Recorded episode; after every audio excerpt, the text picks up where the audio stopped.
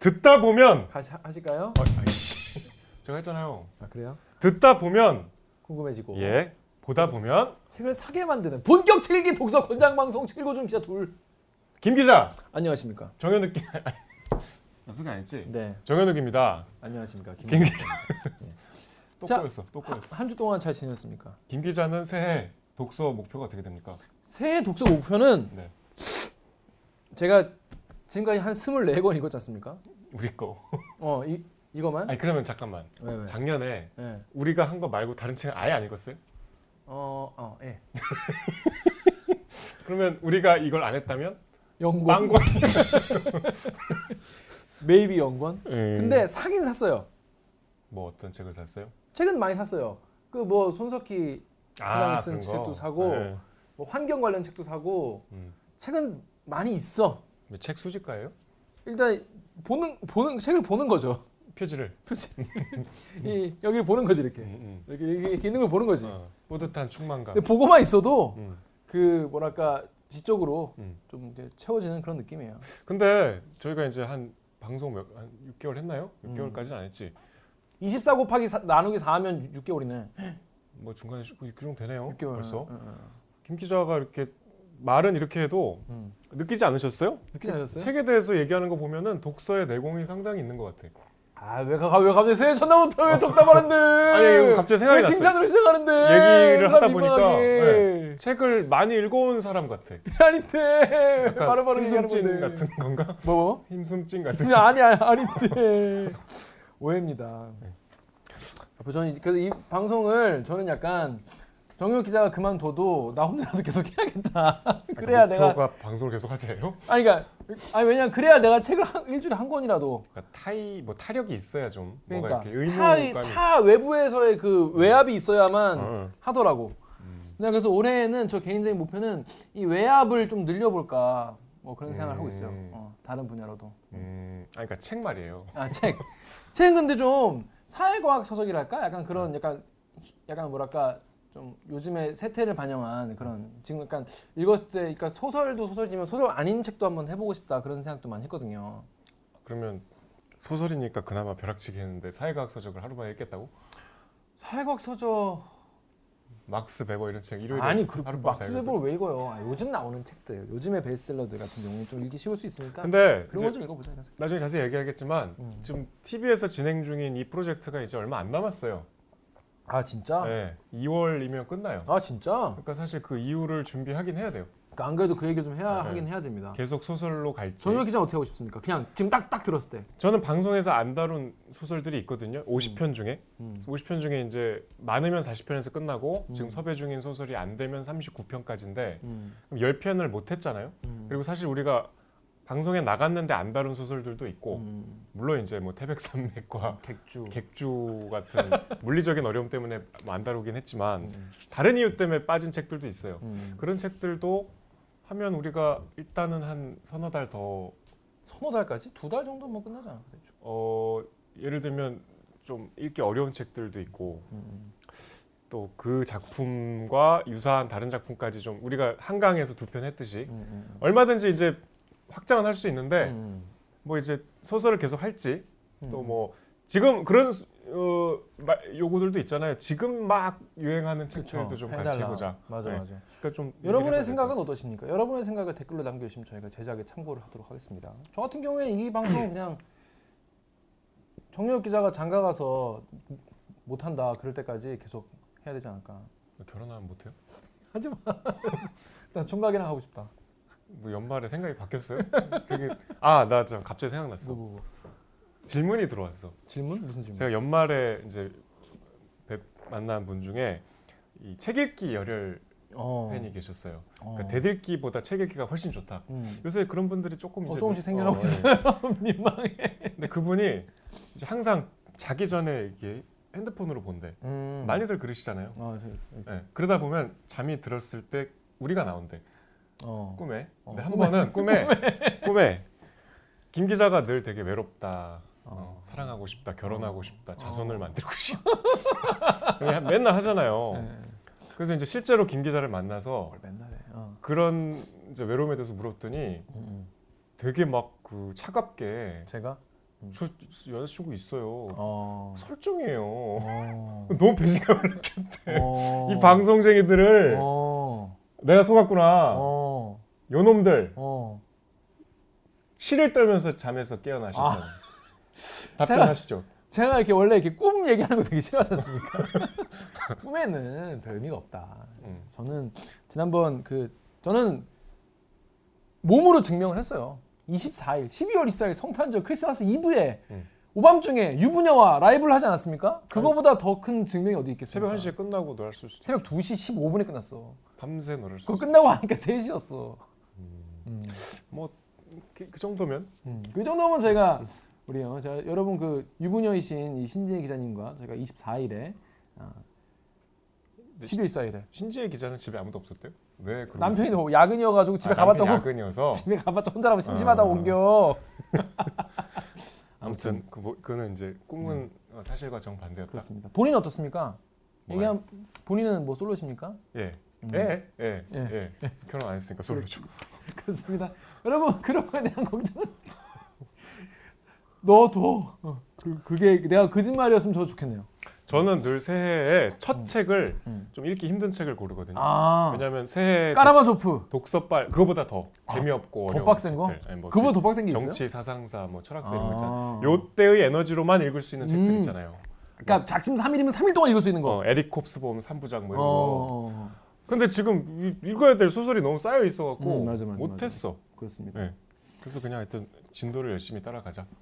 제 주변에도 대읽기보다 자기는 책 읽기만 본다는 분들이 슬슬 생기고 슬슬, 있어요. 슬슬 생기고 네. 있어요. 그런 분들 모두 모두 환영합니다. 네. 네. 뭐 어떤 책 읽으면 좋을지 여러분 댓글 좀 써주시고 앞으로 이제 새해는 또 새 마음으로 어떻게 또 개편을 어떻게 하면 좋을지 음. 안 해도 될지 여러분의 생각이 궁금하네요. 자 지난화 박상영 작가의 대도시의 사랑법 재밌었죠? 예, 네, 뭐 저 제 주변에서 그 책 되게 재밌겠다. 그러니까 음. 뭐랄까 이 책 같은 경우에는 사람들이 이 어? 나도 읽어봐야겠다 이런 반응이 많더라고요. 어 정말 나도 그랬어. 어, 어. 어. 방송을 다 듣고 나서 오히려 초반에 이제 방송 시작할 때 우리가 막 이거는 성소수자 얘기고 이래서 에 안 봐도 되겠구나. 근데 음. 다 보고 한번 봐야겠는데? 음, 음. 에, 라는 감상이 많았어. 그, 한, 그 한금 저, 저희가 이제 세일즈를 잘했다는 거죠. 음. 박상영 작가님을 아실까요? 좀 보내주세요. 링크, 링크 아직 안 보냈어? 서영민 기자가 보내지 않았을까? 확인해 보시고 한번 예, 예, 보내라고 예, 예. 인스타에 좀 올려달라고 예, 예, 예. 아직 안 올리셨어요? 아 댓글 한번 볼게요. 포에버 블루문님이 인간의 사랑 이야기 그냥 좋은 게 제일 좋은 거잖아. 세상 모든 사랑이 행복하기만 했으면 좋겠어요.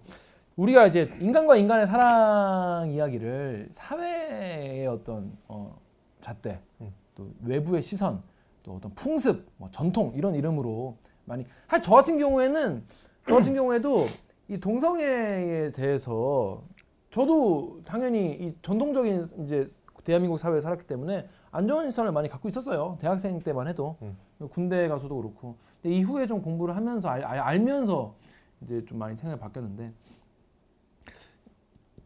모든 사랑이 행복했으면 좋겠다는 그런 마음을 담은 소설인 것 같습니다. 이에스님이 박상영 작가님 소설 특징은요 글을 읽는 쾌락이 있다는 것. 글을 읽다가 아 이거 어떻게 이렇게 표현했지 하는 부분이 너무 많았습니다. 최근 작품인 일차원이 되고 싶다도 저 너무 재밌어요 라고 하셨습니다. 그러니까 이제 되게 슬픈 장면인데 그걸 약간 그렇죠. 어, 예, 유머러스하게 한 부분도 많았고 그, 그 김 기자가 그때 읽은 장면 엄마와 뭔가 화해 같은 대화를 하는데 참 뭐 뭐 미안할 틈을 안 주는 엄마가 갑자기 또 주 예수 그리스도 막 얘기하니까 막 짱이 또 나가지고 엄마한테 난 미안할 준비가 돼 있는데 어, 엄마, 엄마는 한시도 불쌍한 불쌍한 아, 틈을 주지 않는 여자였다. 너무 그런 경험들 많이 있잖아요. 맞아. 다음 댓글 읽어주시죠. 제이님이요. 작년에 영국의 대도시 사랑법 영문판이 출간됐는데요. 세계 삼대 문학상인 맨부커상 인터내셔널 부문 후보로 선정됐답니다. 수상한다면 더 좋겠지만 노미네이트 된 것만 해도 너무나 의미 있는 일이죠. 재미있게 술술 읽히지만 가볍지만은 않은 밸런스를 맞추는 능력이 탁월하신 박상영 작가님이신 것 같아요. 저희 이제 댓글 읽어주는 기자들이나 또 책 읽어주는 기자 둘이 추구하는 바가 이런 거 아니겠습니까? 네. 재밌게 술술 볼 수 있지만 가볍지만은 그렇죠. 않은 밸런스. 그렇죠. 이거는 황금 밸런스, 황금 올리브 치킨 뭐 이런 느낌을 드리기 위해서 열심히 노력하고 있는데 음. 박상영 작가님에 따라가려면 아직 뭐 갈 길이 멀다 음. 그런 상태네요. 다음 댓글 읽어주세요. 체리블러썸님이 듣다 보니 콜미 바이 유어 네임과 같은 결말인 것 같네요. 그 영화 보면서 엄청 울었는데 한 시간이 훌쩍 갔어요. 책 읽기 끝까지 본 거 처음이에요. 감사합니다. 새해 복 많이 받으세요. 중간에 식당 전화 온 거 단어 때? 왜 안 뺐어요? 아, 나 보면서 창피해갖고. 재밌어, 재밌어서 넣었어요. 뭐가 재밌어? 재밌잖아. 좀 민망했어요 보면서. 그렇습니다. 빵빵빵님이 어제 영상 보고 오늘 서점 가서 구매했습니다. 아, 사셨대요? 네. 올해는 최소 한 달에 한 권 이상 읽자. 나만의 버킷리스트 어, 첫 스타트를 이 책으로 결정했습니다. 거예요? 기자님만 믿고 첫 책을 선택. 이분이고요. 네. 거예요. 그 한 달에 한 권, 그러니까 책 읽기를 보시고 한 네 개 보시고 그 중에 음, 음. 꽂히신 게 있으면은 그거는 사서 보셔도. 아니 뭐 기왕이면 한 주에 한 권 하셔도. 아우 근데 한 주에 한 권은 쉽진 않으실 것 같, 네. 같아요. 저도 사실 밤에 많이 읽거든요. 왜냐면 낮에는 노느라 음. 시간이 없고 밤에 이제 오밤중에 읽는데. 김 기자는 또 집에 가면 게임도 해야 되잖아요. 요즘엔 게임 안 합니다. 아, 책 때문에 안 해요? 어 일단 디아는 이제 레더가 이제 좀 있으면 열리고 그때까지 안 하고, 와우 같은 경우에 스토리가 망했고 음. 포르자 파이브 같은 경우에는 너무 너무 맵이 커가지고 좀 질려버렸어요. 하다가 질려. 아, 그러니까 이제 게임에 좀 물렸어요? 좀 지금은 좀 물린 상태. 아... 좀 쉬고 있어요. 아니, 좀 쉬... 딱히 지금 할 게 없어요. 권태기군요. 네, 권태기예요. 네. 근데 이 권태기가 몇 달 만에 몇 달 주기로 왔다. 그러니까 원래 이렇게 그런 데가 오나요? 오죠, 오죠 원래. 어... 특히 이번 실바나스 세탁 사건 저는 정말 좌시할 수 없습니다. 뭐죠? 네. 나중에 얘기해 주세요. 응. 그렇습니다. 텔드라실이 불탈 때 넘어가겠습니다. 에이. 자, 근데 혹시 콜미 바이 유어 네임이라는 영화 봤나요? 네. 아 그래요? 전 이거 영화를 못 봤는데 무슨 내용입니까? 이거 비슷한 내용 맞아요? 바, 방학 때 이제 사랑하는 남자를 만나는 성소수자의 음. 근데 둘 다 진짜 진짜 내가 남자지만 좋아할 수 있을 만큼 오, 진짜? 너무 잘생긴. 아. 그 티모시 샬라메. 티모시 샬라메야? 네. 오호. 하고 그 아미 해머. 아미 해머 누군지 몰라. 지금은 좀 이상한 스캔들 때문에 안 나오는데 진짜 아. 잘생겼어요. 아, 진짜? 둘 다. 티모시 샬라메는 진짜 고려해 볼 만하다 진짜. 아, 듄에서 칼 드는데 응. 어머 나도 모르게 막 입틀 막. 그거보다 이제 좀 어리고 앳된 얼굴인데 아. 네. 하여튼 되게 그 자체로도. 티모시 샬라메가 돈룩업에도 나오지 않나요? 돈룩업에 나오죠. 아, 돈룩업에서. 아, 봤어요? 예, 네, 봤지. 제가 제발 봐달라고. 그러니까. 너무 재밌죠? 너무 재밌던데. 여러분 돌로그 봤습니까? 안 보셨으면 가서 보세요. 그거 빨리 보고 오세요. 방송국 사람 입장에서도 좀 되게 아, 공감이 방송이, 되는. 예, 공감되는. 딱 저럴 것 같다. 이런 이런 느낌? 저는 그 흑인 앵커 보면서 이분이 자꾸 생각났어. 에이, 좀, 좀 재밌게 얘기해 주시죠. 되게 지구가 망한다는 스토리를 갖고 온 사람한테 계속 재미를 강조하고 외계의 생명체가 있나요? 헛소리하고. 저는 그러지 그렇게 되지 않도록 열심히 음. 해보도록 하겠습니다. 자, 자 이번 주에 다룰 소설. 아, 무거운 소설이에요? 무거워. 예. 윤흥길 작가의 장마. 네. 되겠습니다. 이거 사실 저희 주변에 이번 주에 장마한다고 하니까 어, 나 이거 교과서에서 봤어 이렇게 얘기를 하더라고요. 교과서. 어. 다 교과서에서 봤죠. 교과서 우리 교과서도 있었나 이게? 있었어요. 오, 난 하, 기억이 안 나지. 이게 이제 발췌로 돼서 들어있겠죠? 그렇죠. 어. 전체가 있을 수는 없으니까. 구렁이 씬이 보통 많이 나오죠. 음. 언어 영역 모의고사 때도 많이 나오고. 음, 그래, 구렁이 씬은 내가 본 것 같더라. 보고 나서 어? 아, 근데 그 부분이 있었구나. 자, 여러분 장마 그 발췌도 그렇고 구렁이 부분만 보신 음. 분도 계실 거예요. 아니면 뭐 안 보신 분도 계실 텐데 이 장마 같은 경우에는 보니까 엄청 두껍잖아요. 음. 하지만 첫 번째 나오는 첫 단편 소설 칠십팔 조까지다. 음. 칠십팔 조까지이기 때문에 부담 없이 읽으실 수 있다. 아 근데 부담 없진 않, 아, 부담, 않았나요? 부담 되더라고. 단편치곤 길어. 어 길고 묵직하고 네. 뭔가 내가 그러니까 아 그러니까 소설에 대해 제가 장마가 뭐 어떻다 내가 아무리 말해봤자 음. 윤흥길 작가님의 이 어? 이 탑에 흠집 하나 내지 못하지 않겠습니까? 음. 근데 이제 제가 생각했던 현대 소설의 어떤 전형이었어요. 아, 음. 저는 비슷하게. 이게 소설이지 음, 음. 라고 그, 생각했어요. 그러니까 이게, 어. 이게 이제 좋게 보는 거고 저는 약간 내가 이래서 현대소설에 대한 이 뭐랄까 어, 나 싫었어요. 부담 같은 어, 그래. 게 어, 부담이나 약간 어, 스테레오타입 이런 게 있었, 있었구나라는 게 그래 바로 이거지 라고 생각했어. 그건 천천히 얘기를 해주시고 음. 자 근데 여러분이 발췌도구랑은 안 읽었거나 그럴 거 아닙니까? 둘 중에 하나 아니겠습니까? 네. 그래서 어떤 내용인지 일 분 만에 정연욱 기자가 윤흥길 작가의 장마에 대해서 줄거리를 알려드리겠습니다. 준비되셨나요? 네. 준비 시작! 화자인 나는 열 살이고요. 네. 천구백오십 년대 후반으로 추정되어 서울 수복 직후 한국전쟁에서 나의 집에는 할머니도 있고 외할머니가 있어요. 그러니까 외할머니네가 피난을 왔어요. 이북에서. 그리고 삼촌이 있고 외삼촌이 있는데 외삼촌은 국군 장교로 이제 참전을 했고 삼촌은 빨치산으로 이제 산을 헤매고 있어요. 그러니까 당연히 정반대인데 원래는 할머니들끼리 사이가 좋았는데 소설 초반에 국군 장교였던 외삼촌의 이제 전사에 따른 통지서로 시작이 됩니다. 그러니까 외할머니 입장에서는 자기 아들을 죽인 북한 쪽 군인들이 얼마나 믿겠어요. 그러니까 빨갱이를 향한 저주를 퍼붓는데 그게 그 집의 금기였던 거야. 왜냐하면 빨치산 아들이 지금 헤매고 있잖아, 할머니는.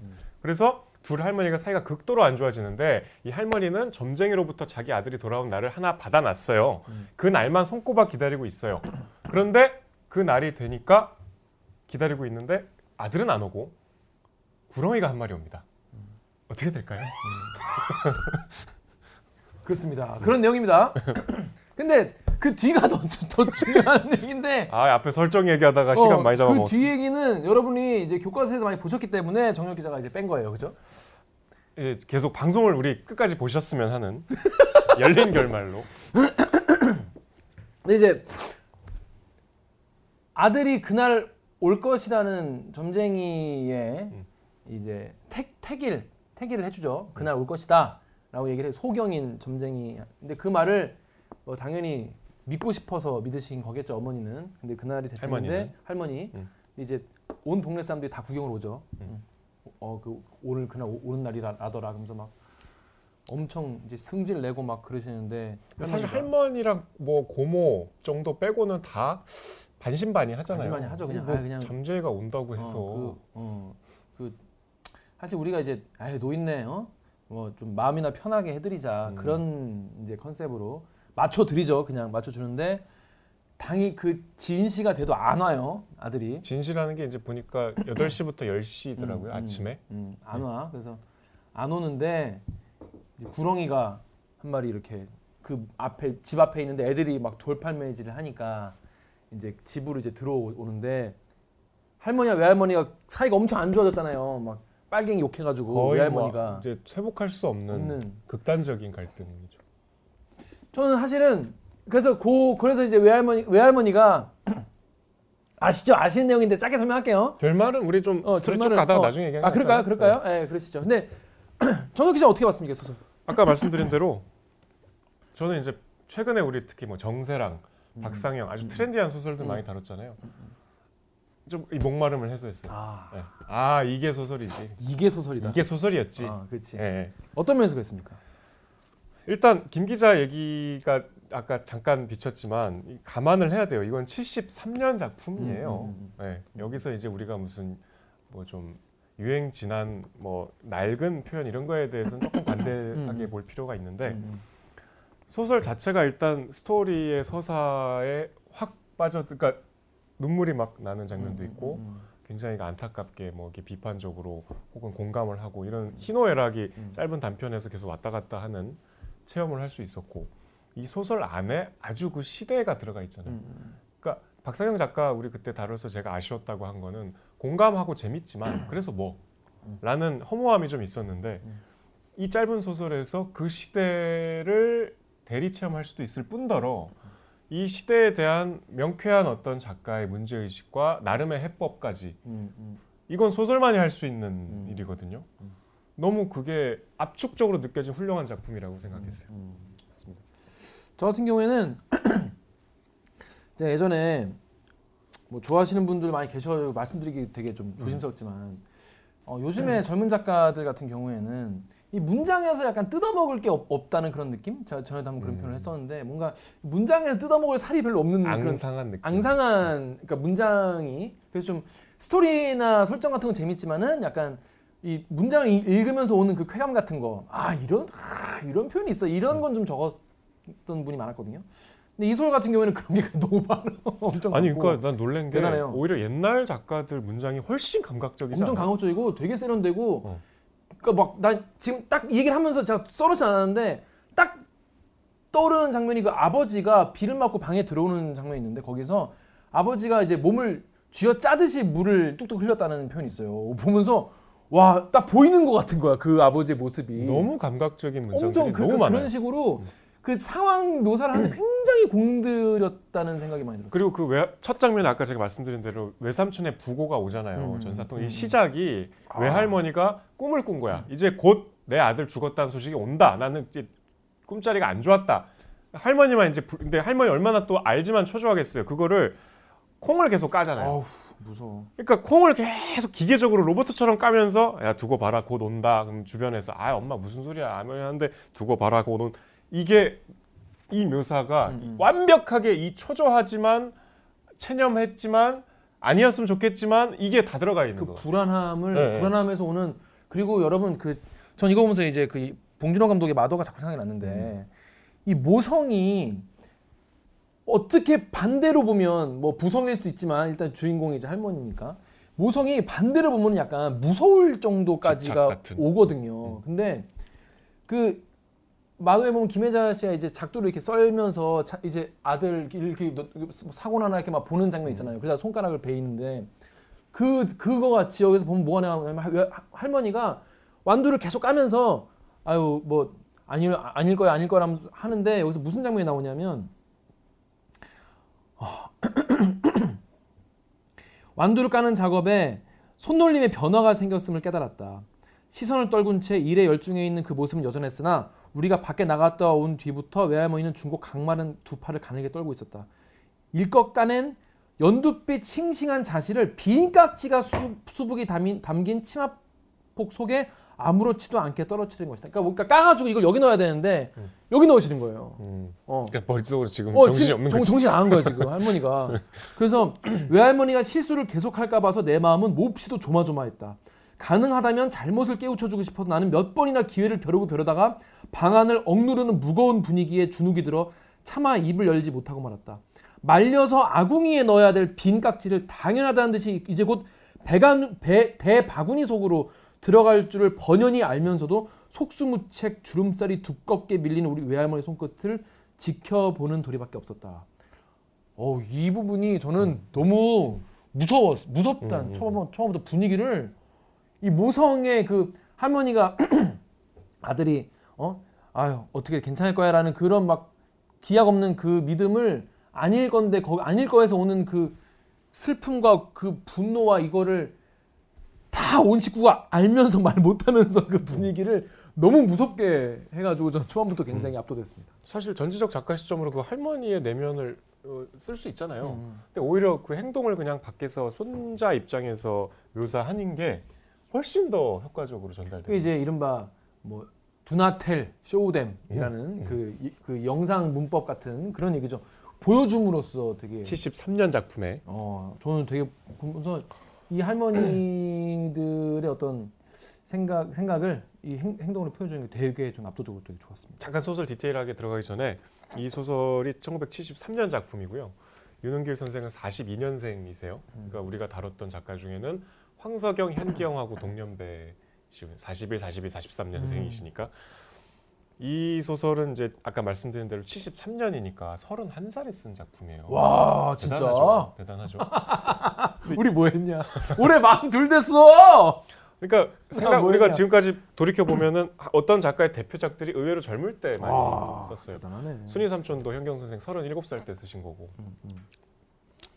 그 작, 이런 작품을 썼지만 의외로 윤흥길 선생은 조금 덜 알려진 면도 음, 있고 음, 왜냐면 장마 말고 사실 모르잖아요. 음. 그리고 문단에서도 조금 비주류 어, 음. 에, 본인이 비주류를 선택하신 건 아니지만 좀 그렇게 어, 분류가 돼 있어요. 왜냐하면 이제 이분이 또 어, 고향이 완주 이쪽에 음. 이제 계속 체, 체류하고 계시기 때문에 그런 것 서울에서 벗어나셨으니까 그런 것도 있고 그다음에 좀 어, 작품성에 비하면 상복이 좀 없으셨어요. 음. 되게 뚜렷한 상은 어, 못 음. 받으셨는데 사실 그거는 뭐 황석영, 현경도 마찬가지거든요. 음. 그 세대가 이제 본격적으로 수상을 했었던 그 세대가 아니기 때문에 음.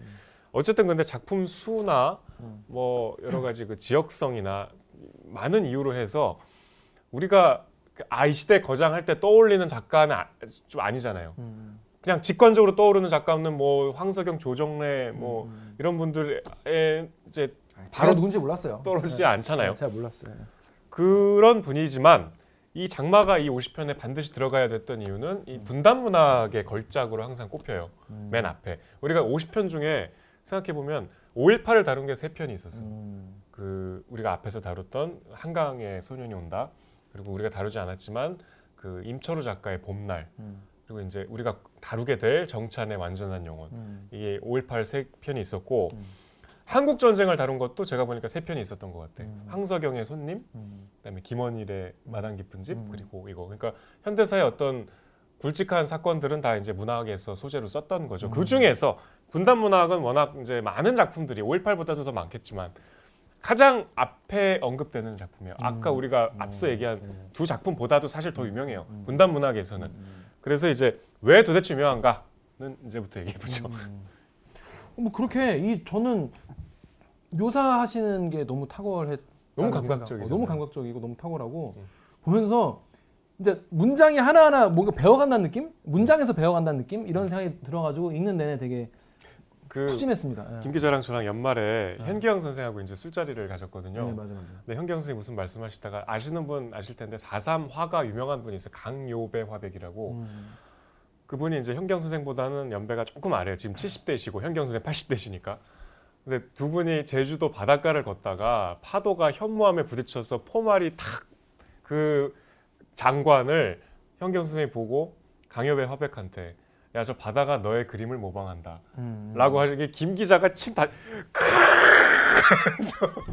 술사에 침을 뱉었는데 그게 너무, 어, 어, 극도의 칭찬이지. 얼마나 절묘한 표현이에요. 그러니까. 그러니까 이 사십 년대생 작가들의 문장, 우리 김승옥 다룰 때도 음, 그랬잖아. 개, 개쩔었죠. 사십일 년생이신데 음. 사십이 년생인가? 사십 년생이시구나. 음. 너무 지금은 흉내낼 수 없는 음. 아주 세련된 묘사들인데 그런 것들이 많이 나오죠. 이 책이 되게 많네. 네. 아니 그런 거 좀 써놓 그 적어올 걸. 일단 시작이 그렇지 않아요? 처음에 음. 이게 장 처음부터 끝까지 비가 그냥 추적 추적 내리거든요. 계속 비가 와. 진짜 이, 이 거의 뭐 그거야 한강에 그 뭐야. 아 눈. 어 그 작별하지 않는다가 계속 눈 오잖아요. 그러니까 내가 계속 비가 와. 습기가 느껴질 정도로 누, 계속 비가 오는데 음. 시작부터 그래요. 비는 분말처럼 알기 몽근 알갱이가 되고 때로는 금방 복국이라도. 복국이 이제 지붕하고 이 천장과 지붕 사이의 공간이라는데 음. 여기를 뚫고 쏟아져 내릴 듯한 두려움의 결정체들이 돼서 수시로 변덕을 부리면서 치르게 밤을 온통 물걸레처럼 야 난 비를 물걸레라고 하니까 정말 흥건하고 음. 불쾌한 느낌이 나잖아. 음. 질펀이 적시고 있었다. 너무 훌륭한 문장인 것 같아요. 음. 그런 게 되게 많아서 읽고 있으면은 아까도 말씀드렸지만 진수성 참 먹는 느낌이에요. 음. 아, 음.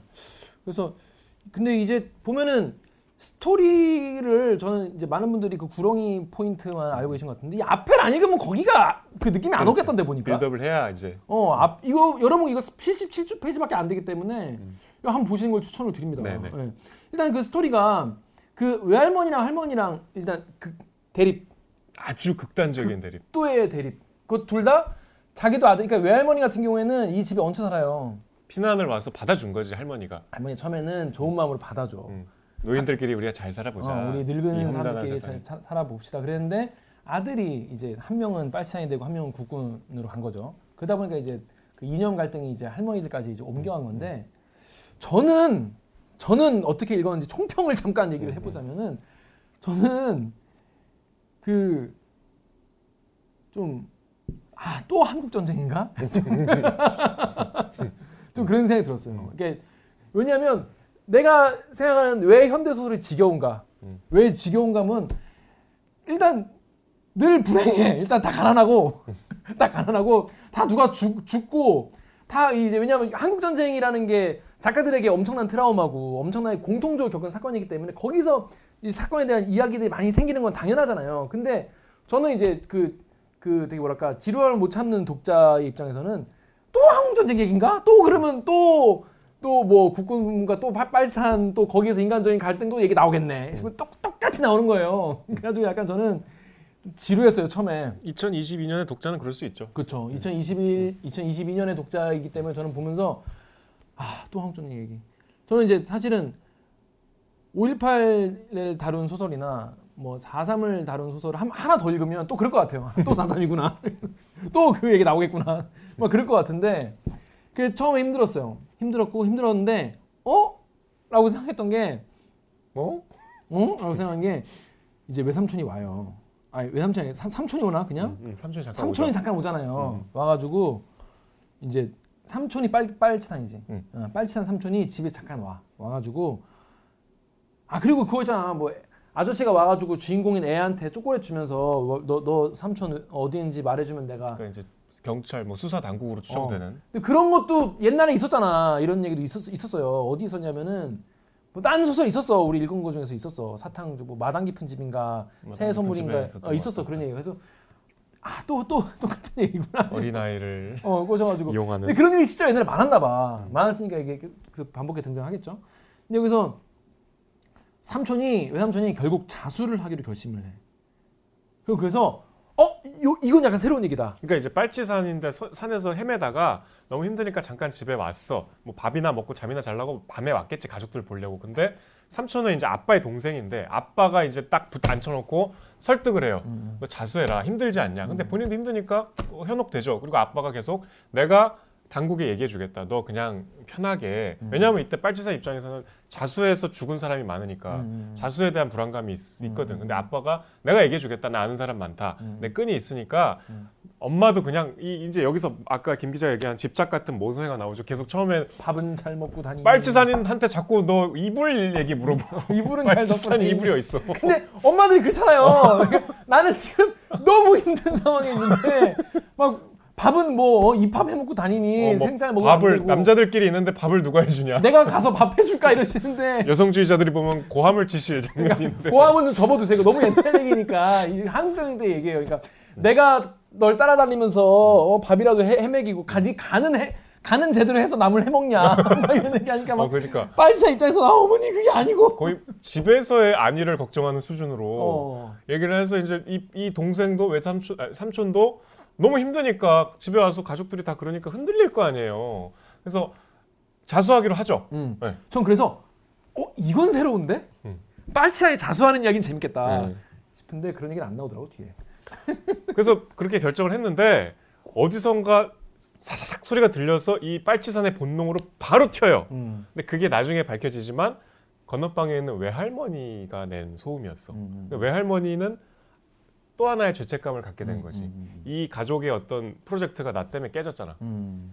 그래서 외삼촌도 사라지고 삼촌은 외삼촌은 이미 죽었고, 어, 죽었고, 아, 그렇지. 삼, 삼, 외삼촌은 죽었고 삼촌은 사라지는. 그러니까 아들이 둘 다 이제 사라져버린 할머니들의 음. 이 분노, 분노와 이제 슬픔 이거인 건데, 전 약간 여기서 어 이 약간 자수에서 나오는 스토리는 재밌겠는데 싶었는데 그런 얘기는 아니고 또 또 또 도망가더라고요. 그래가지고 음. 그냥 내내 그냥. 뭐 중간에 나온 이야기들은 전 그냥 그냥 그랬어요. 그냥 그냥 그래서 그냥 보다가 이 구렁이 장면에서 음. 그 앞에서 지겹게 읽었던 나 자신을 옷깃을 여매고 되게 혼내고 울 뻔했어요. 거의 눈물 나죠. 어, 음. 눈물 저 진짜 울 뻔했어요. 밤에 읽다 울 뻔했는데 아, 대, 그 상황에 대한 대사가 여기서 이런 외할머니, 그러니까 할머니를 이해하는 거는 사실은 외할머니밖에 없었던 거야. 아들을 잃었으니까. 어.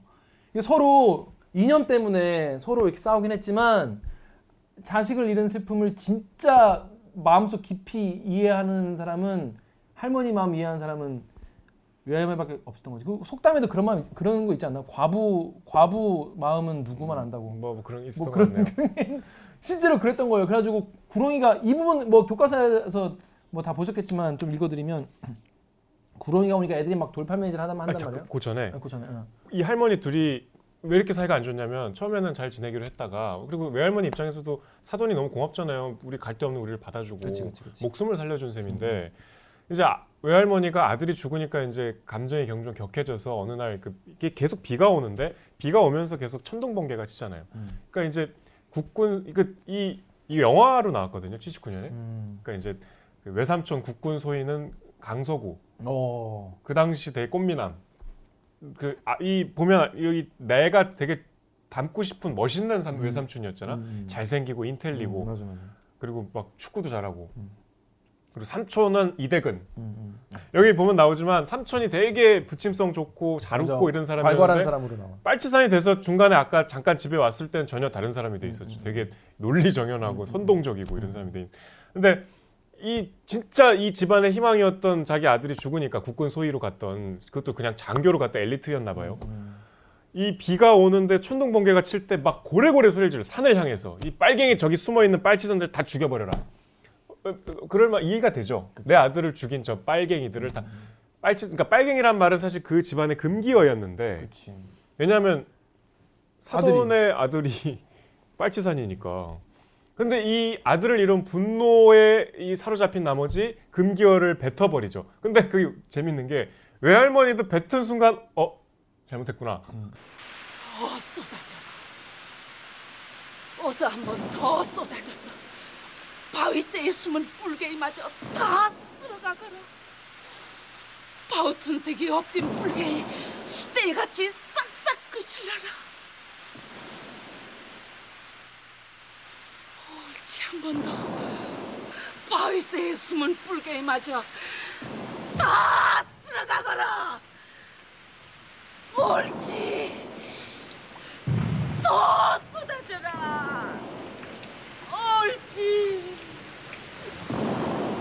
저딴 예쁜 내가 죽으려고 환장을 이었냐. 여그가 시방 노디인 줄 알고 저 지랄이여 지랄이. 언니 왜 이러세요? 보자 보자 하니까 참말로 눈꼴셔서 볼 수가 없구먼. 은혜를 왼수를 갚는다더니 그 말이 거글 두고 하는 말이오. 응? 올 때 갈 때 없는 신세 하도 불쌍해서 들어앉혀 놓게로 인자는 아도 어른도 몰라보고 가진 한양계를 다 부리네 그랴. 응? 미쳐도 곱게 미쳐야지. 그래서 약간 이제 한수 접어요. 응. 막 그 빨, 빨갱이 얘기를 들은 그 사돈 할머니는 이제 그때부터 거의 이제, 막 거의 이제 맛이 가지. 저 영감탱이가 그냥 막 무슨 막 이제 거의 죽기 직전까지 서로 그 싸우죠. 그리고 하지만 이 외할머니가 빨갱이라는 말을 한 자기의 그 엄청난 실수, 그 실수의 값어치를 스스로 자각하고 약간 한 수 물르죠. 음. 그래서 이제 이 갈등은 수면 위로 아, 내려왔지만 감정은 이제 이미, 음, 이미 회복될 수 없는. 그 상태가 이제 지속되다가. 되다가. 네. 그 이제 거기까지는 저는 사실 그냥 그렇게 봤어요, 솔직히. 응. 읽으면서 응. 아, 또 읽기 빡센 응. 그 현대 소설 흙 같은 읽고 있다는 사실이 자랑스러울 뿐. 응. 막 이런. 제발. 어, 언제 끝나? 언제 끝나나? 언제 끝나? 그 막 할머니들 막 멘트도 막 현대적이지 않으니까. 응. 그리고 김 기자가 쥐약인 사투리 많이 사투리 나오죠. 막 나오고 막 시칭맹키롱 막 이렇게 나오니까 막 소리 내면서 읽어야 막 이해되고 막 그런 음, 음. 막 아 고, 그러네 소리 내면서 어, 어 고통스러운 과정이었는데 음. 제가 요즘에 느낀 게 뭐냐면 서사와 음. 메시지가 진짜 재밌고 개짱이면 약간의 개연성이나 음. 약간의 불만 같은 거는 됐어 뭐 치울 수 있다. 전 요즘에 이제 뭐, 뭐. 컨텐츠들을 보면서 그런 생각을 느끼거든요. 사실. 어제 제가 스파이더맨 쓰리를 보고 왔는데 어? 나 봤어요. 아, 그래? 나, 나, 나 펑펑 울고 왔어. 어, 아, 나 앞에, 진짜 앞에 거 다 봤어? 나, 나 옛날, 옛날 스파이, 옛날 스파이더맨 이천일 년부터 극장에서 아, 다 봤어. 나는 아우 너무 그 장면 있어. 예. 막 진짜 막, 막. 여러분 스포 스포 주의하시고 저, 저는 옛날 거 제가 어메이징 스파이더맨은 안 봤어요. 아 그거 안 봤어요? 어. 그러면 그, 그 구해주는 엠제이를 거 엠제이를 어, 구해주면서 울 때 이해가 어, 안 됐겠네. 그, 근데 근데 그 얘기 맨 앞에 하잖아 멘트를. 응. 나는 그 애는 구하지 못했다. 나도 그런 상처가 있다. 그 빌딩 옥상에서. 그래서 아 그 무슨 아 저 어메이징 스파이더맨에서 뭐 여자친구 못 구하는구나 하는 걸 알았는데 약간 느끼긴 했는데. 왜냐면 그 영화가 되게 충격적이었거든. 히어로 음. 영화인데 여자 주인공이 죽잖아. 아. 그리고 스파이더맨이 무력하게 그걸 보고 막 슬퍼해서 되게 강렬한 네. 장면이었는데 네. 에이에스를 해주잖아. 그러니까 나는 그것보다 토비 맥과이어 나올 음. 때. 난 토비 맥과이어 딱 걸어 나올 때. 그러니까 전, 저는 그 스포를 다 하나도 안 보고 왔어요. 일부러. 아, 전 다 봤어요. 아유. 찾아보고 너무 궁금해서. 아, 저 이렇게 보지 말라고. 그, 그, 그 다 못 느끼는 거잖아. 내 이승모 죽는 거 알고 갔어. 아니, 그러면 왜 그렇게 봐, 진짜. 모르고 봐야. 참을 수 없어. 진짜 이상한 사람이야, 진짜. 나랑 너무 달라. 이런 사람이랑 사귀면 나는 진짜 맨날 복장, 복장 터져 죽을 거야, 진짜. 아, 근데 진짜, 아, 토비 맥과이어 나올 때, 제가 대학교 이 학년 때 그 나왔는데. 그 스포를 안 보고 봤으면 더, 더, 더, 더 감동이었어. 아니, 근데 그 다른 스파이더맨 나온다는 건 이미 광고가 여러 번 나왔기 때문에. 그 광고를 다 안 봤지, 나는. 다 이렇게 어떻게 안 봐. 다 외면했어. 유튜브에도 이렇게, 이렇게 내리면서 막 안 안 봤어. 나 나온 순간 봤을 것 같은데. 아니, 내가 이렇게 봤어. 막 그 늙은 토비 맥과이어가 너무. 어, 난 그래서 늙어가지고 맞나 했어요. 맞더라고. 아, 실화였어. 어, 실화였어. 어. 나 진짜 많이 울었어. 아, 진짜. 근데 이제 그 약간 근데 좀 개연성이 좀 떨어지는 부분도 있잖아요. 이게 뭐 고딩이 아무리 저렇게 한다고 해도 저게 말이 되나 막 이런 게 좀 있었는데 음. 워낙 그 뒤에 스토리가 음. 훌륭하고 주는 이게 메시지가 좋다 보니까. 아, 저는 거꾸로 그 정도가 아니라 처음에 시작할 때 주인공 톰 홀랜드가 너무 바람인 거야. 응, 너무 바람인 거야. 이 닥터 스트레인지가 호의를 갖고 해주는데 자꾸 어, 추가 주문을 하잖아. 이 새끼가 그러니까 얘 때문에 망한 거잖아. 망한 거잖아. 처음 애초부터. 그래서 난 그때부터 좀 짜증이 났거든. 짜증났어 그냥 아주 그냥. 음. 야 이 새끼, 야 야. 책감 아유 그냥 아유 막 이 우주의 질서를 막 재구성하는데 옆에서 이상한 부탁을 하잖아. 그러니까 엠지 세대 이 새끼야 막 싸가지 없이 이러, 이러는데 하지만 마지막 그 이 난장판을 대체 어떻게 수습할 수 음. 있, 있나 싶었는데 음. 결국 자기가 자기가 희생을 하고 자기가 잊혀지는 걸 택하면서 음. 정리가 되죠. 근데 윤흥길의 장마도 죄송합니다. 스파이더맨 스포가 심한. 어, 윤흥길의 장마도 저는 약간 앞에 좀 좀 지루했어요. 지루하고 자꾸 아, 앞에 지루하죠. 좀 지루하고 음, 음. 아 그래 이게 현대 소설이지. 내가 이래서 현대 소설 안 안 봤지 막 이런 음. 작가님 정말 죄송합니다. 그런 생각이 많았는데. 음. 그러니까 약간 옛날 그 마당 깊은 집이나 뭐 장마나 보면 약간 책에서 흙냄새 음, 나잖아요. 음. 책에서 흙냄새 나거든. 음. 그러니까 약간 우리가 교과서를 배웠던 소설 같은. 그러니까 너무 좀 그러니까 약간 너무 막 마, 많이 봤던 네. 느낌이어가지고 그리고, 그리고 막 그런 에피소드들도 많이 어디서 많이 봤던 게 있어가지고 그랬는데 아 구렁이 씬에서 두, 어우 그냥 뒤통 윤흥길 작가님한테 네. 뒤통 야 새끼야. 고스토를 잠깐 말씀해 주시죠. 그러니까 왜 이 할머니가 이제 날짜를 받아 넣게 된 음. 경위와 그러니까 왜 기다리고 구렁이가 왜 나타났는지. 그러니까 이제 하도 이제, 구, 이제 아들이 언제 오나 궁금하니까 그러니까 자수하기로 했는데 다시 후다닥 올라갔으니까 이제 그때부터 얼마나 자식이 힘 고생하는 걸 내가 눈으로 봤는데 이제 다시 사라졌으니까 음. 이제 이 할머니는 막 음. 속이 타들어가죠. 속이 타죠. 그래서 이제 어디서 이제 용하다는 음. 소경, 그러니까 눈이 안 보이는 이제 점쟁이 분이 계시다는 얘기를 듣고 그분한테 이제 네, 어, 점을 보러 가죠. 갔더니 언제 며칠에 몇 시에 온다. 아 시간까지. 시간까지 다이렉트하게 딱 알려주는. 음. 그래가지고 그날을 아주 그냥 그날만 기다리는 거야 이 할머니는. 근데 그날이 이제 명절이지. 그날 온다. 음. 무조건 온다. 음. 그래서 이거에 대해서 뭐 말을 할 수가 없어요 식구들이.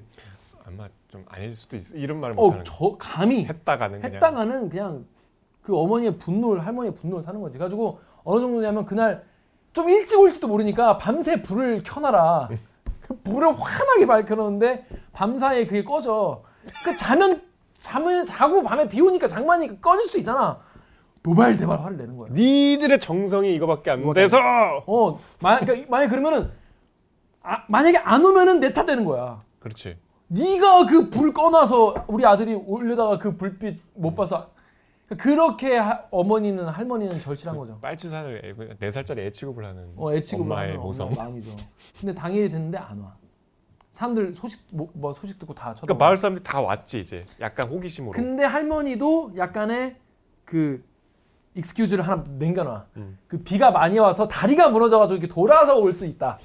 돌아서 오면서 뭔가 못 올 수 있다. 뭔가. 그러니까 날짜가 중요하지 시간이 중요한 게 아니고 시간 이미 지났어요. 음, 음. 그 점쟁이가 준. 근데 음. 이제 날 날짜는 아직 오전이니까 음, 음. 아직 많이 남았지. 많이 남았다. 그래가지고 이제 그러다가 애들이 갑자기 시끌시끌해가지고 근데 그날 시간 지나도 안 와. 안 오니까 이제 사람들 슬슬 다시 돌아가고. 돌아가고 그런데 문 앞에 구렁이가 한 마리 이렇게 슥 끼어오죠. 슥 끼어오는데 애들이 거기다 돌팔매질을 막 애들 막, 막 괴롭히잖아요. 근데 이제 갑자기 외할머니가 그 사이 안 좋던 할머니가 그 구렁이를 보고 졸도하죠. 음. 구렁, 그러니까 할머니도 본 순간 아, 내 아들은 못 오는구나. 그래서 내 아들 대신 온 저게 구렁이가 내 아들이겠구나 라는 생각을 짧게 하신 것 같아. 음. 그리고 그 충격과 실망과 슬픔에 졸도를 해버려요. 근데 그때 히어로처럼 갑자기 등장해서 돌멩이를 땡기는 게 어떤 놈들이냐 라고 서리빨같이 소리를 질러요. 음, 음. 한낱 구렁이한테 음. 한낱 구렁이를 위해서 그때 사, 사람들이 막 어? 뭐, 뭐지? 뭐지? 막 이러는 거예요. 그랬더니 외할머니가 두 손을 천천히 가슴으로 모아 합장을 하면서 그 커다란 구렁이를 보고도 조금도 두려워하지 않았다. 이 사람아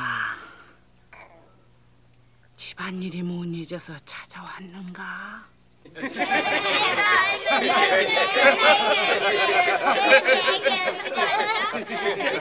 어떤 놈들이 그렇게 시시더거리고 섰냐?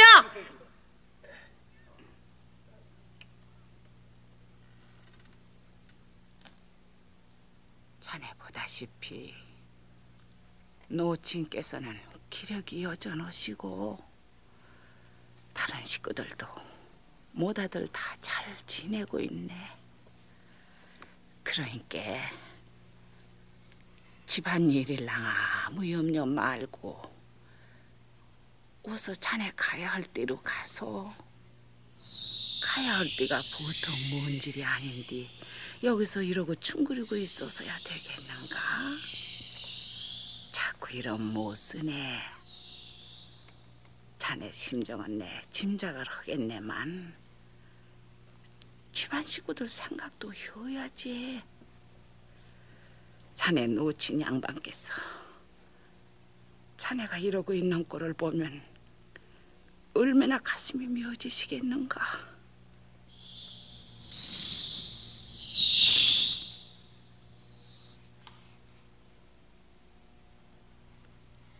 식구들도 모두들 잘 지내고 있네. 그러니까 집안일이랑 아무 염려 말고 어서 자네 가야 할 띠로 가소 하니까 구렁이 가만히 있어.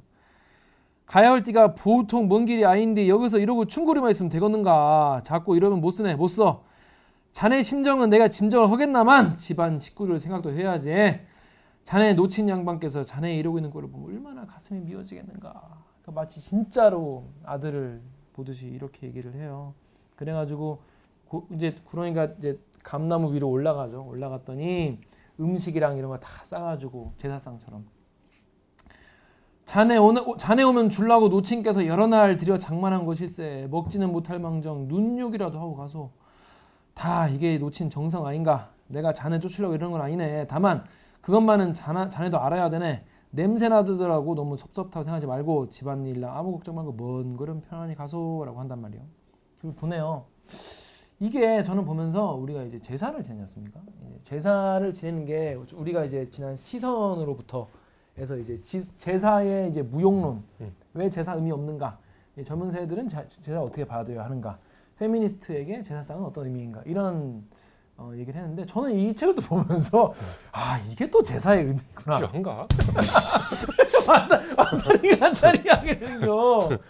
이제 물론 귀신이 없겠죠. 저는 귀신이 없다 주의자이긴 하지만은 이게 제사상을 차리는 의미고 돌아가신 사람을 기억하고 돌아가신 사람에게 눈욕이라도 하고 가소. 어? 먼 길 가십시오. 이렇게 얘기를 하는 건데 이거 보면서 그리고 나서 할머니가 이제 깨어나시잖아요. 가니까 이제 배웅을 이렇게 하고 그러니까 사람들이 아무도 거기에 대해서 이거에 대해 이, 이 어떤 리추얼에 대해서 아무도 시비를 못 걸지. 구렁이가 신기하게 가죠. 가요. 어, 간단 말이에요. 머리카락을 태워가지고 실어서 갔을 수도 있고 저 같은 경우에는 실어서 갔다고 이건 뭐 과학적으로 생물학적으로 뭐, 뭐, 뭐 구렁이가 실어서 갔다라고 하겠지만 이거에 이 어떤 한, 한 에피소드에 대한 의미에 대해서는 감히 how dare you 응. 어, 시비 걸 수 없지.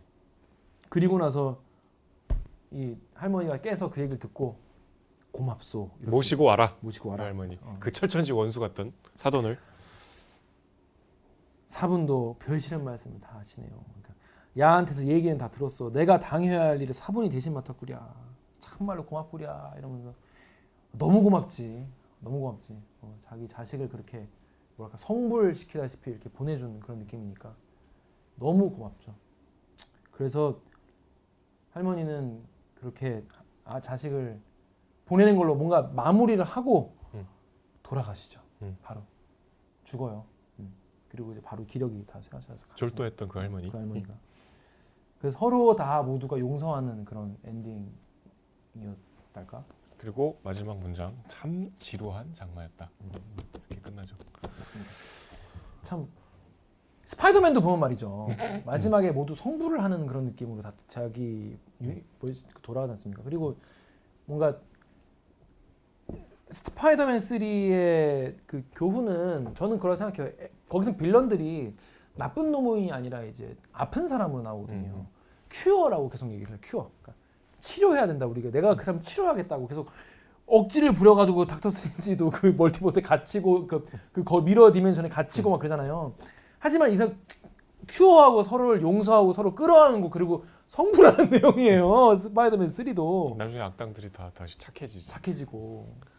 그리고 악당들이 아유 나는 일, 일렉트라 같은 경우에는 난 사실 되게 자존감이 낮잖아요. 난, 난 노바디야. 응. 근데 아니, 아니라고 막 이러면서 서로 용서하고 성불하는 그런 결말 그리고 서로 용서하는 그런 결말인데 장마도 읽고 좀 그런 생각이 많이 들었어요. 서로 용서하고 그리고 할머니도 죽고 아마 외삼촌 죽었겠 외삼촌 삼촌도 죽었겠죠. 죽었지만 서로를 다 용서하는, 그리고 작중 화자도 할머니를 다 용, 용서하는 그런 결말, 그리고 장마가 끝나는 그런 결말이어서 스파이더맨 쓰리와 비슷하다. 장마가요? 아무튼 전 되게 엔딩을 읽고 압도적인 엔딩. 압도적인 엔딩이어서 솔직히 저 앞에서 읽어, 읽, 읽으면서 아 가서 또 그냥 그랬습니다라고 해야겠네라고 생각했거든요. 엔딩 보고 음, 죄송합니다. 아, 죄송, 죄송합니다. 죄송합니다. 제가 제가 제가 제가 제가 제가 뭐죠? 제가 완전 완전 대가리 박았습니다. 진짜 음, 엔딩 보고 음, 대가리 박았습니다. 음. 대가리 박는 엔딩이었습니다. 진짜 개 쩔었습니다. 진짜 음. 씹어 드셨습니다. 어. 아. 결국 이제 뭐 다 아시겠지만 이게 이제 교과서에 실렸으니까 당연히 시험 문제를 많이 나오잖아요. 그럼 뭐 장마가 의미하는 것은 음. 뭐 이러면 이제 뭐 당연히 한국 전쟁이죠. 음. 길고 긴 끝나지 않는 전쟁. 그리고 이 할머니 외할머니가 우리 이제 분단된 민족을 상징하시고 이게 결, 비판을 받는 지점들은 결국 샤머니즘으로 화해가 되잖아요. 음. 그러니까 뭐, 뭐 시, 시, 샤먼에 기대자는 거냐 뭐 이런 비판도 있는데 그건 좀 억까 같은데요. 그러니까 이제 작가의 이제 해명 뭐 대답은 음. 음. 그게 아니고. 남과 북이 분단되기 전에 공유했던 무언가라면 나는 된다고 본다. 음, 음. 그중에 나는 샤먼을 선택했을 뿐인데 음. 뭐 그게 음악이 될 수도 있고 종교가 될 수도 있고 믿음이 될 수도 있고. 아, 저랑은 약간 좀 생각이 다르네요. 음. 아니 또 왜요? 저 예전에도 이게 페미니즘 소설이다 라고 해서 읽어보면 난 이게 뭐 딱히 페미니즘인지 모르겠고 인간성에 대한 책이구나 생각이 들, 들었는데 저 이 책도 샤머니즘에 대한 소설이다 이렇게 들으니까 그래? 싶은데 그게 아니라 이거는 그게 대상이 구렁이가 아니라 무엇이 됐든지 간에 공감에 대한 소설이라는 어, 생각이 그럴 수도 있죠. 어, 똑같이 아들을 잃, 잃어본 사람이 그 식구 중에 아무도 없단 말이에요. 외할머니밖에. 음, 음. 그래서 외할머니만 할머니의 진심을 이해하는 거죠. 음. 진정으로 이해하는 거죠. 다, 다른 사람들도 뭐 애석하다고 생각하지만 할머니만큼은 아니야. 어?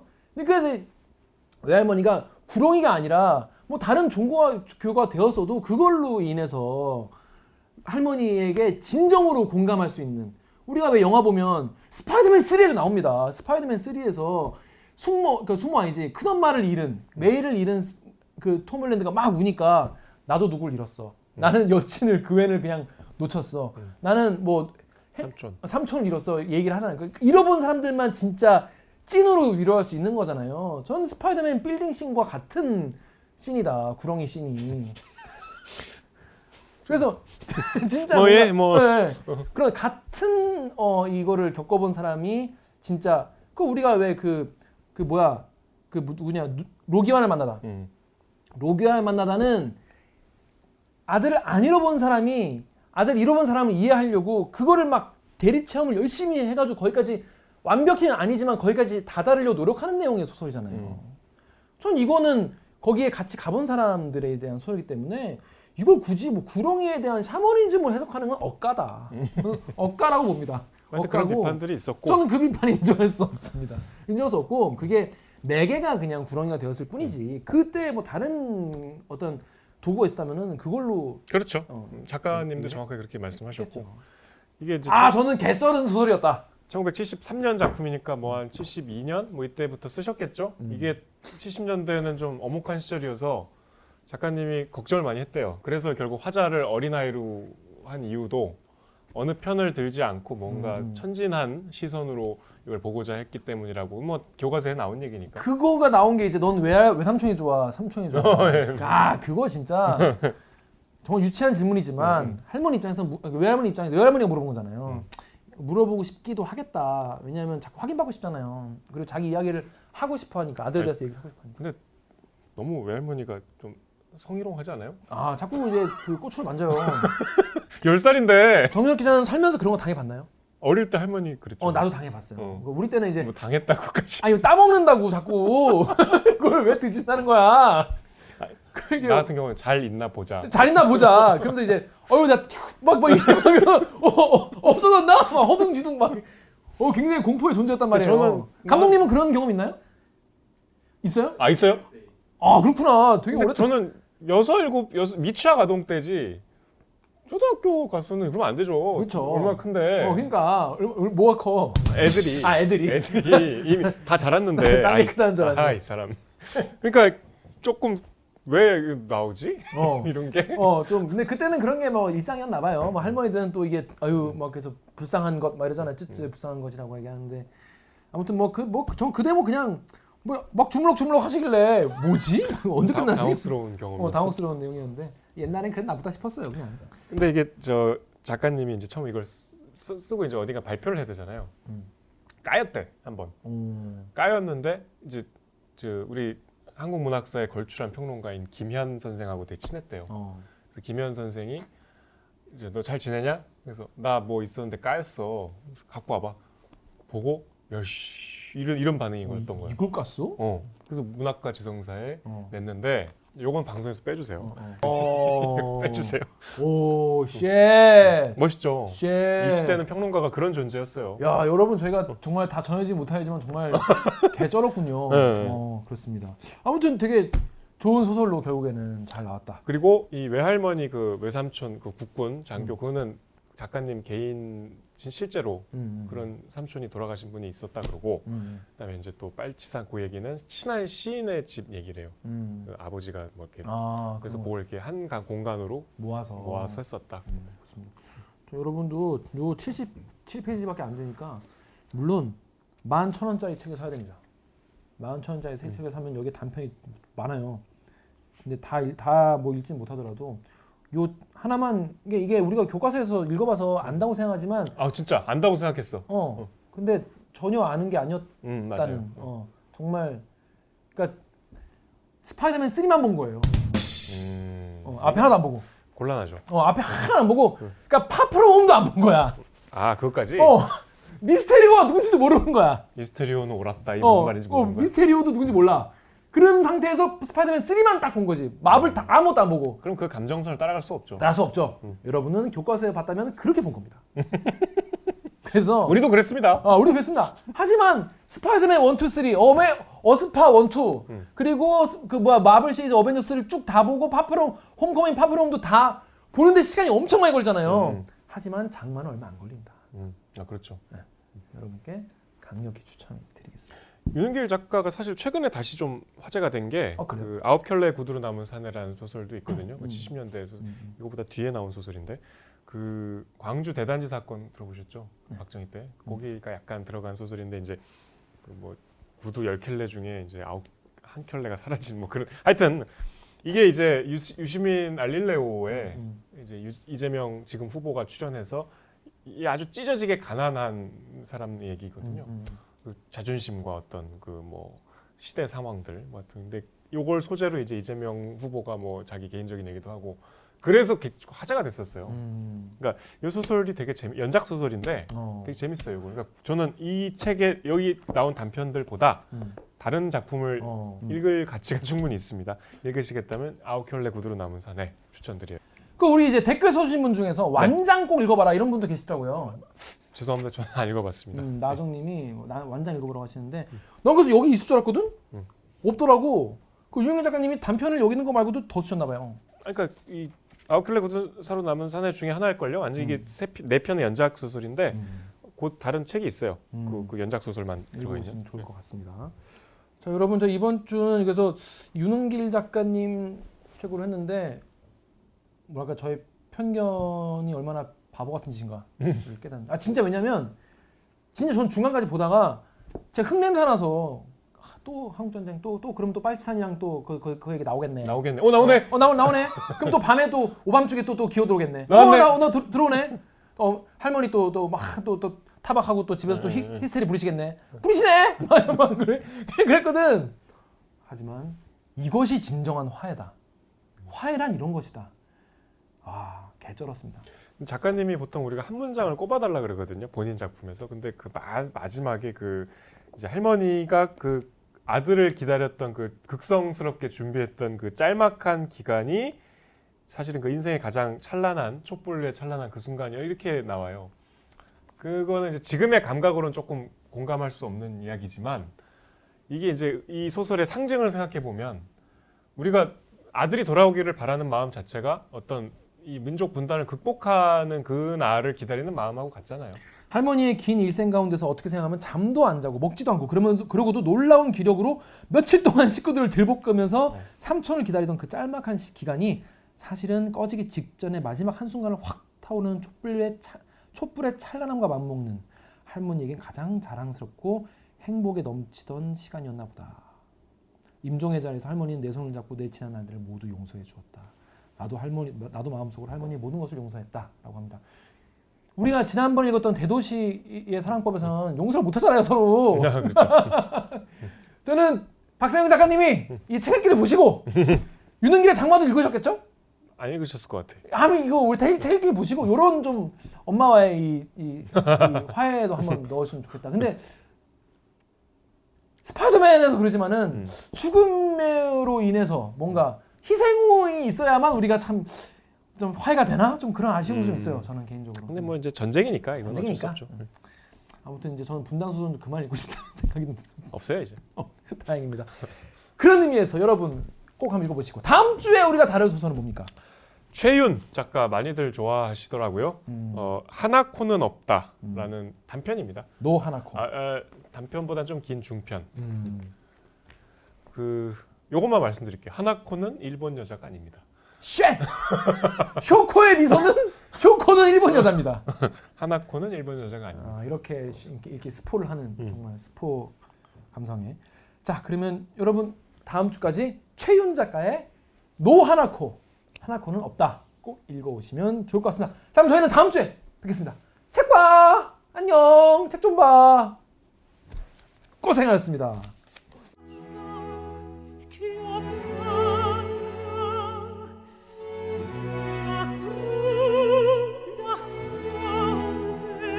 한국전쟁의 그 비극이나 어, 불행, 모든 사람을 간섭하고 억압하고 어, 불행 속으로 몰아넣는 이 전쟁 기간을 어, 장마 기간으로 설정을 했어요. 어, 그래가지고 어, 계속 비가 내리면서 많은 사람들이 우울해지고 또 불행을 겪고 일상생활에서 이제 신음하면서 살아갈 수밖에 없는 그런 상황을 설정하기 위한 방편으로 장마를 중요한 소재로 했고 또 제목으로 삼고 그랬습니다. 어, 여가가 저희 여가 쪽 그 이야기에 어, 장교로 참전해가지고 어, 기마지구에서 그 전사한 외삼촌이 그 어린 시절에 어, 제 영웅이었어요.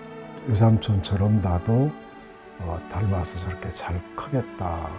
아주 똑똑하고 매력적인 남자였는데 그 외삼촌이 어, 전사해가지고 전사 통지서를 받는 날 어, 제가 외갓집에 가 있다가 그 외할, 외할아버지가 전사 통지 받고 절망에 빠지는 모습, 외할머니가 뒤늦게 소식을 듣고 어, 기절하는 모습 이런 거를 어, 제가 직접 목격을 했어요. 그래가지고 육이오 때문에 저희 외가가 자손도 없이 그냥 사라져버렸죠. 그, 그 외가의 비극이 이제 소설 속에서 외가 쪽 이야기로 많이 편입이 돼 있고 그 다음에 친가 쪽 이야기는 저하고 아주 친한 그 시인이 있어요. 이 시인의 어, 집안 이야기가 많이 편입이 돼 있죠. 그래서 특히 그 행방불명된 음, 아버지가 아버지가 돌아온다고 점쟁이가 아, 예언한 날 그날 아버지는 안 돌아오고 커다란 구렁이가 아, 집안으로 들어온 사건 어, 이 이야기를 어, 친구로부터 이제 낚시 같이 갔다가 아, 듣고 두 집안 이야기를 한 공간에 몰아넣어서 그 장마 기간 동안을 그 나타내는 거죠. 그때가 그 사실은 그 반공 반공주의가 어, 나라 전체를 지배하다시피 하던 어, 시기였는데 어, 이걸 쓰는데 어, 사실은 좀 상당한 용기가 필요했어요. 써서 잘못되는 거 아닌가, 써야 되는가 고민도 했었고, 그걸 피하기 위한 방법이 화자를 그 어린 아이로 어, 두는 거였어요. 어린 아이가 철없는 좌우익 그 이념을 모르는 어린 아이의 시각에서 순수하게 들어오는 대로 느끼는 대로 그거를 서술을 해놓는다면은 뭔가 좀 피할 수 있는 방법이 있지 않을까. 그래가지고 의도적으로 어린아이 시점을 그 차용을 하게 되었고, 마침 그 소설이 완성됐을 때 칠십삼 년도에 남북 간의 그 화해 분위기가 생겼어요. 이후락인 이후락 씨가 북한에 다녀 비밀리에 다녀와가지고 남북 그 무슨 합의서도 발표하고, 그러면서 분위기가 갑자기 풀리는 그 시기였죠. 그래가지고 여태다 해가지고 그 장마를 발표를 하게 됐어요. 제가 태어나가지고 어, 자라는 과정에서 어, 최초로 사회적 자아가 그 싹트기 시작한 게 그 육이오예요. 초등학교 이 학년 때 이제 육이오를 만났는데, 그때 받은 그 어린 마음에 받은 어, 엄청난 그 충격, 그리고 이제 이어서 어, 저희 집안 외가 쪽에 찾아온 어, 전쟁 비극, 어, 이런 것들 때문에 어, 모든 그 전까지는 이제 뭐 집안 식구들하고 학교 친구들, 그것이 이제 세계의 전부였는데, 비로소 세상을 바라보는 시각이 이제 시작이 됐죠. 그때부터. 어, 그래가지고 우리가 한국인으로서 살 때 겪는 여러 가지 그 신산 고초, 어, 이런 것들이 근원을 따지고 올라가 보면은 결국은 그 육이오더라고요. 샤머니즘 가지고 어, 무슨 뭐 그 민간 신앙을 내세워서 독자들을 어, 뭐 믿게 만든다든지 그런 거는 전혀 아니고, 어, 다만 남과 북이 반세기가 넘어서 이제 백 년을 향해서 가고 있잖아요.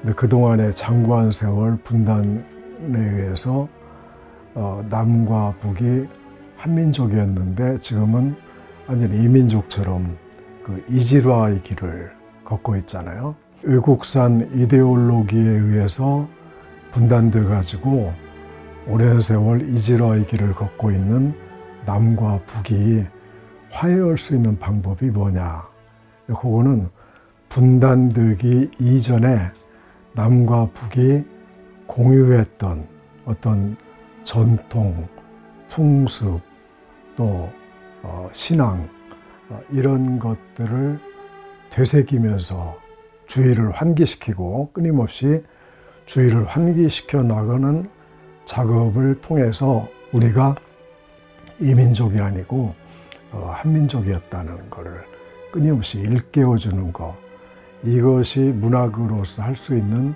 가장 좋은 그 통일에 대한 기여라고 그렇게 생각을 했어요.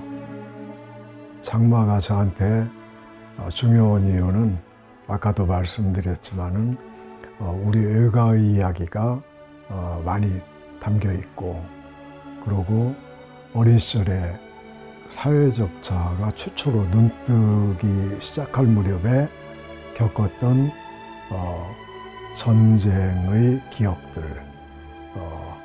많이 담겨 있고, 또 가장 친한 친구의 어, 집안의 어, 일화가 어, 또 한쪽을 차지하고 있고, 여러, 이런 여러 가지 이유 때문에 장마가 어, 애착이 갈 수밖에 없고, 어, 저한테 어, 가장 어, 내세울 만한 어, 작품이라고 생각을 하고 있어요. 문학 잡지 연재 지면이 어, 두 번이나 폐간이 되고 어, 그래가지고 작, 연재가 중단되고 또 연재 고려 없으면은 먹고 살 길이 막연하니까 또 딴 작품을 손을 대게 그 작품을 중단하고 딴 작품을 손대게 되고 그러고 그동안에 결정적으로 건강이 심각하게 나빠진 기간도 또 여러 번 있었고 그러다 보니까 어 이런저런 풍파를 많이 겪으면서 어렵게 이제 세 권까지 내고 사 권째 한참 쓰고 있는데 또 건강에 또 문제가 생겨가지고 어 중단하면서 어 작품이 늦어지고 어 여러 가지로 어 어떻게 보면은 불운하고 어떻게 보면은 어, 시련이 시련이 많고 어, 그래서 어, 이 작품이 완간돼서 어, 나온다면은 음, 아마 내 인생에서 가장 큰 보상이 아닐까 지금 그렇게 어, 생각을 하고 있거든요. 어, 지금 어, 사 권은 원고가 끝난 상태고 오 권에 들어가면서 어, 중단했다가 지금 또 이제 시작을 하고 있어요. 근데 아직은 오래 쉬어가지고 어, 작, 작업이 지지부진한 상태인데 그러다 보면 또 발동이 걸리겠죠. 과거를 안다는 거는 어, 현재를 보다 더 잘 살 수 있는 어, 방법이 된다고 생각을 해요. 어, 그래서 어, 우리의 현재의 삶을 어, 여러 가지로 영향을 미치는 어, 그런 것들이 아까도 말씀드렸지만 육이오까지 거슬러 올라가고 더 올라가면은 어, 일제 그 강점기가 또 자리 잡고 있고 어, 그런데 작가가 작품을 소재로 선택할 때 어, 제일 어, 좋은 것이 자기가 잘 아는 세계, 자기가 잘 겪은 세계 어, 이거를 작품으로 쓰는 것이 어, 가장 좋다고 저는 믿고 있는 편이에요. 할머니의 긴 일생 가운데서 어떻게 생각하면 잠도 안 자고 먹지도 않고 그러고도 놀라운 기력으로 며칠 동안이나 식구들을 들볶아대면서 삼촌을 기다리던 그 짤막한 기간이 사실은 꺼지기 직전에 마지막 한순간을 확 타오르는 촛불의 찬란함과 맞먹는 할머니에겐 가장 자랑스럽고 행복에 넘치던 시간이었나 보다. 임종의 자리에서 할머니는 내 손을 잡고 내 지난 날을 모두 용서해 주었다. 나도 마음속으로 할머니의 모든 걸 용서했다. 정말 지루한 장마였다. 독서의 기능이 여러 가지가 있을 텐데 어, 뭐 위안을 위한 독서든 오락을 위한 독서든 뭐 깨달음을 위한 독서든 여러 가지가 있을 텐데 소설 독서의 경우에는 어, 자기가 살고 있는 시대의 반영물이기 때문에 그 소설을 통해서 내가 지금 어떤 세상에 살고 있고 나와 동시대 사람들이 어떤 모습으로 살고 있고 나는 어떻게 살아야 되는지에 대한 그런 그 암시 같은 것이 소설에 많이 들어있어요. 물론 그 순수한 오락이나 재미를 위한 독서도 있지만 그래서 이 디지털이 판을 치는 시대일수록 이 아날로그 형식의 그 독서 어, 이것이 어, 굉장히 중요하다고 생각을 해요.